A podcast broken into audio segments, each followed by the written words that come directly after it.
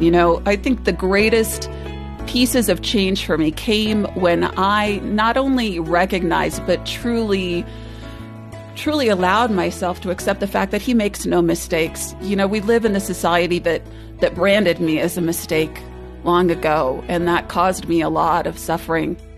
Melissa Ohden was our guest last time on Focus on the Family, sharing her incredible testimony of life. And uh, she's back again today. Your host is Focus President and author Jim Daly. I'm John Fuller. And Jim, what a powerful, unforgettable yeah. Uh, testimony we had last time. Well, Melissa's story is a reminder of what a miracle life is and the wonder of the human body, what God has created as the capstone of his creation. Uh, Melissa survived a saline abortion. Her 19 year old mother was into her third trimester when she went for the abortion procedure. Um, she survived that terrible trauma. Melissa was born weighing less than three pounds, and the clinic nurse uh, took her out of that abortion environment, uh, I'm assuming maybe across the hall to a part of the hospital where she spent the next couple of months. Uh, surviving that abortion attempt, and uh, she was in critical condition, but she recovered. Uh, she was raised by some loving adoptive parents. Uh, Melissa didn't know about her adoption until her teen sister uh, told her that you know she was adopted, but at least my parents wanted me. I mean, just bruising rejection. Um, that's been rectified. Uh, don't be mad at her sister. Um, but those are the things that uh, transpire in a family. And yet, Melissa has such a powerful story of redemption and the Lord's story through Melissa is what we're listening to. Mm-hmm. Yeah, she's got this spirit that says, go, can do for God. And um, right now, Melissa is uh, spending a lot of time raising awareness of the impact of abortion on women, on men, on children, families, communities. And uh, she's the founder of the Abortion Survivors Network. She and her husband Ryan live in Kansas City. They have two young daughters, and she's written a book called You Carried Me. Melissa, welcome back to Focus on the Family. Thank you again. You came into the world with the odds stacked against you, including your mother's and those around your mom's decision to abort you. Um, contemplating that, looking at that in the context of eternal life, w- what do you think about that? That's a big thing. It is. It's a lot. I think people look upon it, right, and say, that's a heavy load to carry. Yes and no yes, it can be, but truly, I don't carry the weight of it because I know God spared my life. I know God gave me this mission, and I know that this world is temporal. You know, yeah. this this is not going to last forever, and um, yeah, I am just so eternally grateful for the gift of my life. When the way you're using it to share the story, to tell people what happened, to lift up the plight of abortion, you know, the taking of life, and the fact that hundreds of babies every year survive abortion. And where do they go emotionally, spiritually? And you're providing that through your efforts of the Abortion Survivors Network. Uh, you know, I'm thinking of Genesis 50:20, which is a great part of Scripture. You're nodding your head yes right now. But it says, You intended to harm me, but God intended it for good to accomplish what is now being done, the saving of many lives. Mm-hmm. Does that resonate with you? Absolutely. that's, you know, I could pick out a handful of verses where I say that's my that's my life verse right there. That's my life verse again. And I think all of us need to keep that piece of scripture in mind. All of us are harmed in one way or another by someone else. And I think when you're in the midst of it, it's easy to to hold a grudge or be angry or bitter or question God's plan in the midst of that. But I always encourage people to take a step back and see the greater story that God is writing. Yes. You know, that's been one of the most important pieces for me to really have learned, even just in the last five years or so. If God is the author of life, which we know that He is, right? He's the creator of life, He's not done creating.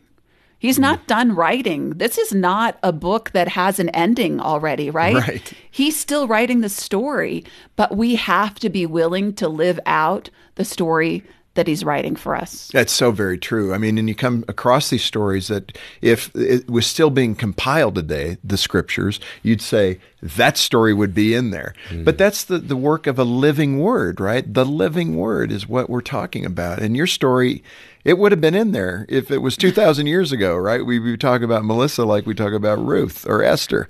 And I love that. And you should be proud of that because you've made good decisions after making bad decisions. And we talked about that last time. And we ended, Melissa, with your dad and your desire with your biological father to reconnect. You sent him a letter he never responded. And that's where we dropped off. Let's continue the story there.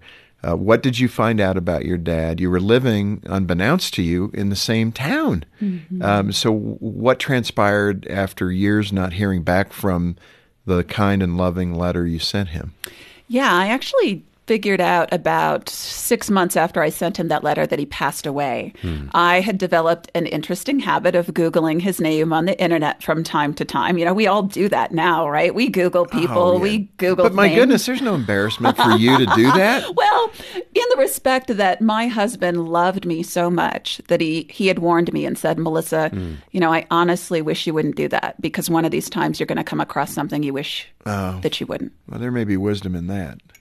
You can share that with him sometime. yeah, no, I'll leave that to you. But uh, but what what did transpire then? You found out that he had passed away at I think age fifty one. Correct. And uh, I, how many years prior did do you think he had a chance to look at your letter?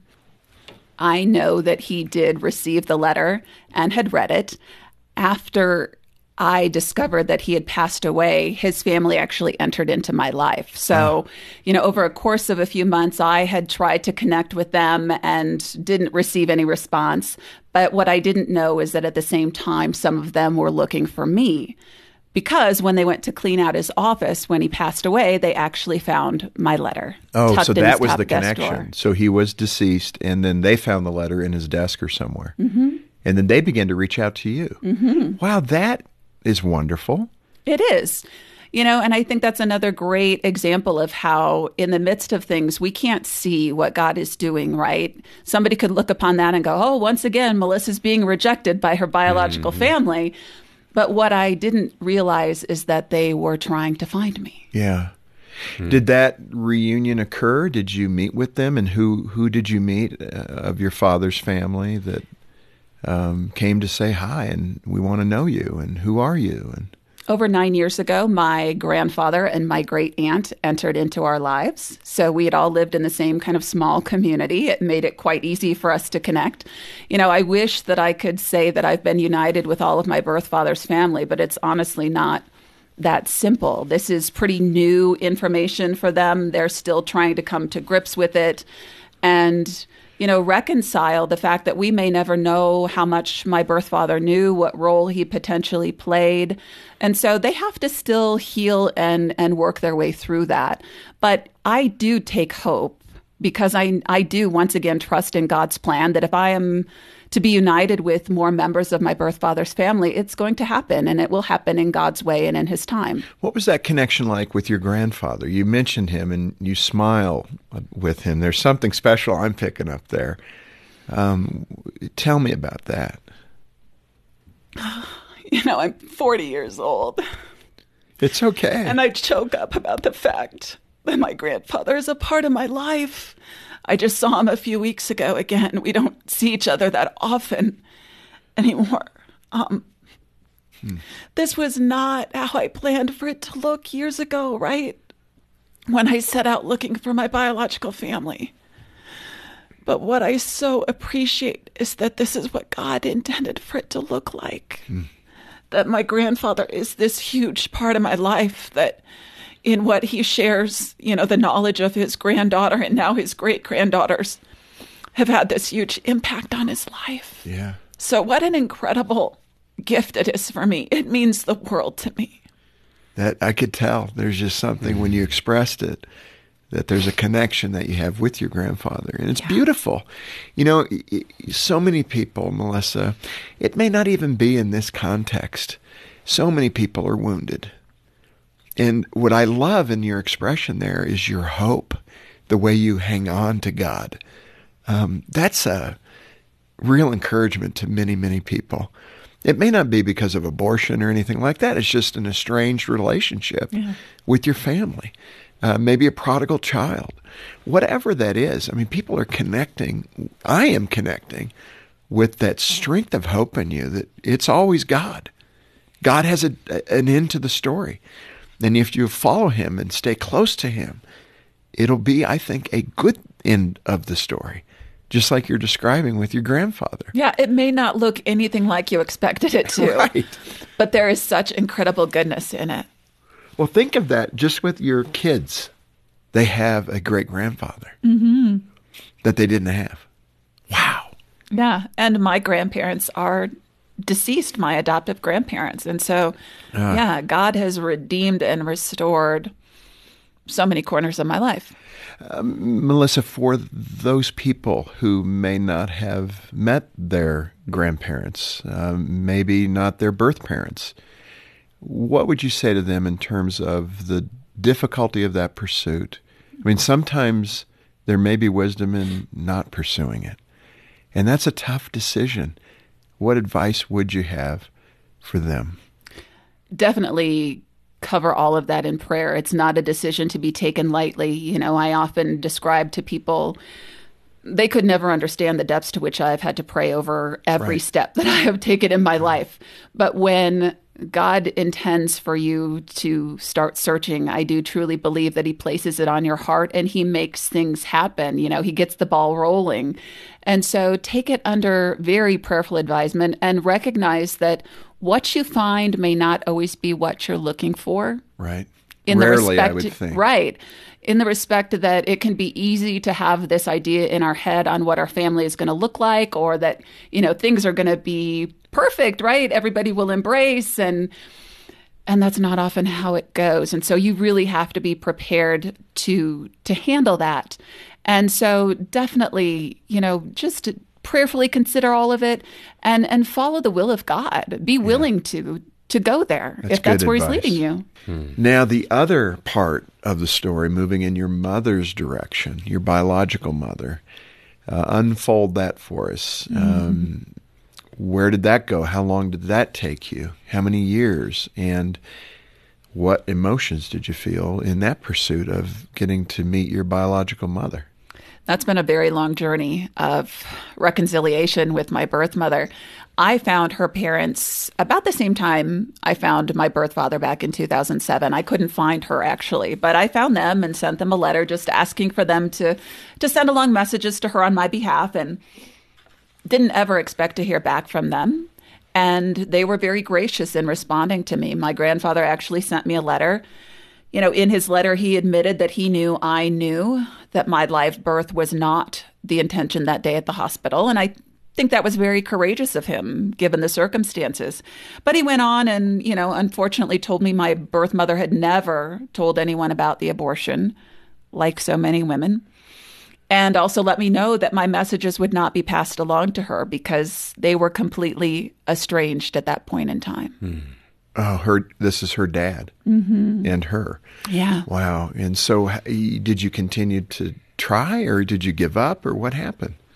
that was a real turning point for me because I really had gotten to this place where I accepted that God's will does reign supreme. And at some point, I needed to find peace with the fact that I have to trust him, right? And not not try to go busting down doors that don't need to be opened, right? I think um, we're all capable of doing that. Like, keep trying, keep trying, right? And I think at some point you just have to go, yeah, you know what? I am willing to really let go and let God. Your whole life is about trusting the Lord. if you didn't know that, I mean, I'm listening to your story. All of our Girl, lives you are, the right? trust in God. I mean, that's your whole thing. So, where did it go? I- So, you're trusting the Lord. That's terrific. That's awesome. That's right. And then, what's going on with your pursuit of your biological mom? Yeah, really let that just be on the back burner for me and So let, you let it go. absolutely let it go and you know came forward publicly starting to talk to the world about my story became a mother myself and you know I love that when I finally truly surrendered myself to him and I did I felt it I said it I knew it then he started to work once again. And so it was back in 2013 that a member of my birth mother's family actually reached out to me. It was a cousin of hers. In 13. Can I mm-hmm. ask you this? It just struck me. When you gave birth to your first child, what was that moment like for you? Hmm. Well, I gave birth at the same hospital where my life was supposed to end. So I mean, it was rather emotional, as you can probably oh my guess. goodness, Melissa. You know, we often say, right, you can see God's fingerprints on all of our lives. And I often say, I see his handprints. Oh, absolutely. But the, what in your heart? I mean, the, the Redemption. the, the the emotion of that to be uh, in that birth center at the very hospital where they tried to take your life, and here you're giving life. What was running through your mind? It was absolutely surreal. It was, you know, I often joke, I make a list of things that I say I will never do. and usually God reveals to me that that's not the way that it's going to go.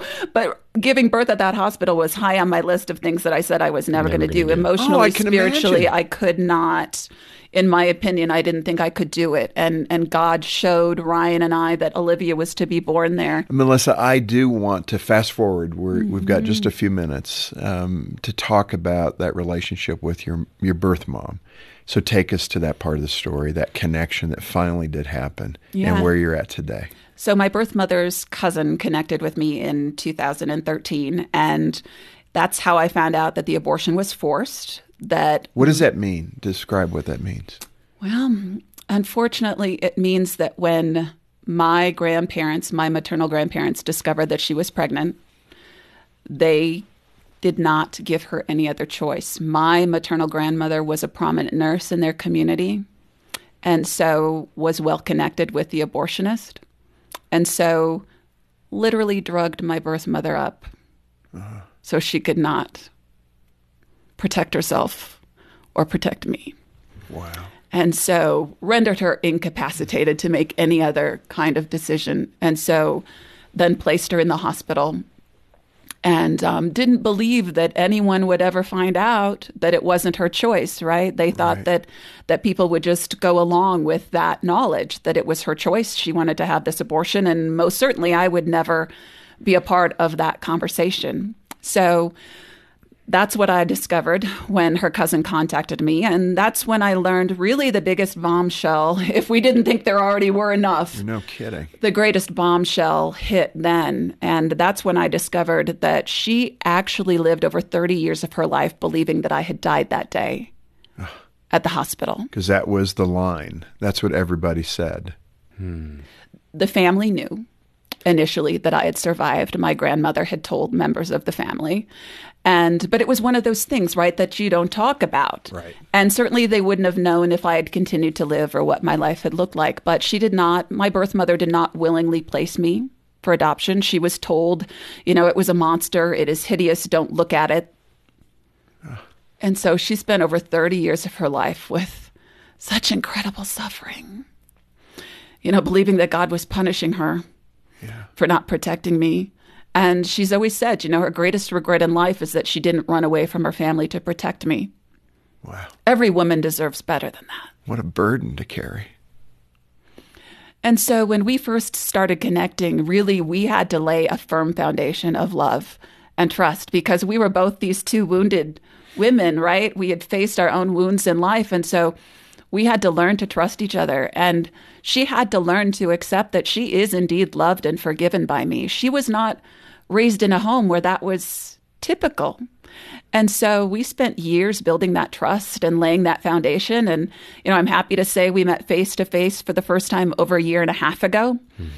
What I didn't know is that when we moved to Kansas City five years ago, she lives in that area. Oh my goodness. One of my half sisters lives there. Uh. God is very clear Yeah. in my life. And so my birth mother is now a huge part of my family. She is one of my greatest supports. And to see her strength, I know where mine comes from. What if you are able to just give us a little glimpse of that intimacy between the two of you, that emotional intimacy um, when you first started talking with one another and that trust was there? How did you hug each other? How did you communicate? How did you say it's okay to her? it's almost indescribable. You know, it's one of those things I really struggle to put into words because it really defies it defies human sense when we look at it, right? Yeah. Because for me it only makes sense when I see it through the lens of God. Yeah. Because I know that what has happened is absolutely all his hand and exactly what he wanted.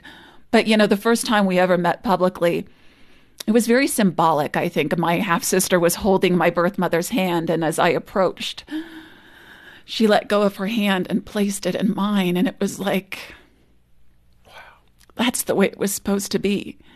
And I just hugged her that day and I said, It's been a long time. Mm-hmm. And it had been, it had been wow. 37 years. Yeah. And she could be angry or bitter and she's not. I mean, she's still on her own journey of forgiveness with sure. her family. Oh, Absolutely. Oh but what I love so much about my birth mother's experience is that she loves my adoptive parents so much. Right. She is so thankful for how they raised me. And so they're connected, obviously. Yeah, they haven't met yet, but we are in that process of finding a time for everybody to meet. And I just love the fact that this is not a clean and neat story, right?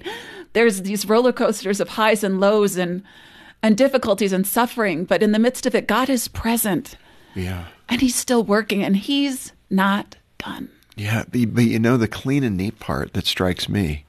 It's not for you or for your birth mom or for your adoptive parents or your maternal grandparents and I mean it's not, but God for him it's clear it's about redemption. Mm-hmm.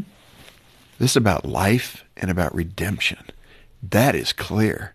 Mm-hmm. And one by one, the redemptive power of God is working mm-hmm. through this story. Um, that is so powerful. Your adoptive parents, they've done so much, the hard work. I want to make sure that we tip our hat to them. Amen. They deserve a lot of credit. They do. Yeah. They do. I'm going to see my parents here very soon. And I kept thinking, you know, what can I do to honor them more in our world? And I know for them, they would say, there's nothing, there's nothing you have to do. But for me, I feel like sharing our story is one of the things that I can do mm, yeah. to give them honor. Well, and it's a powerful, powerful story. Um, there is so much. Your book, You Carried Me, is a beautiful description of God's love for all of us. Mm-hmm. And particularly, obviously, it's your story. It's His love for you and for your birth mom and your birth father and their families and your adoptive parents. I mean, this just, if this doesn't convince people that are abortion minded, that support abortion, to be pro life, I don't know what will. This is the picture of how God intends it. And the enemy, just like in John 10:10, 10, 10, comes to steal, kill, and destroy. Um, that's his expression of what he wants to do, and he has been trying to do that in your life. But God has stepped in and protected you, and I just love it. I just love it. It is an incredible story. I am so mindful, Melissa, of the women who have had abortion. Christian women too. Mm-hmm. Let's not hide. Let's be honest. Christian men who have encouraged their Christian girlfriends or wives to have an abortion. It's there. God's big enough to handle all this, but we need that redemptive um, salvation to come into our hearts to redeem what's there. And your story's so full of redemption. Thank you. Thank you for living mm-hmm. such a story before us and before the Lord. God bless you. Thank you guys so much. It's been an honor. Mm-hmm. And this visit uh, with Melissa Ohden has been so powerful. I do hope you've been touched as deeply as Jim and I have been uh, these past couple of days.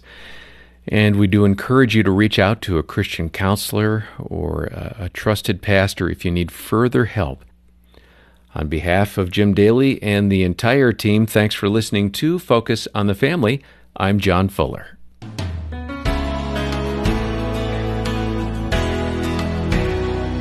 Day two of Melissa Ohden's story was just an incredible affirmation of God's work in redeeming broken people's lives.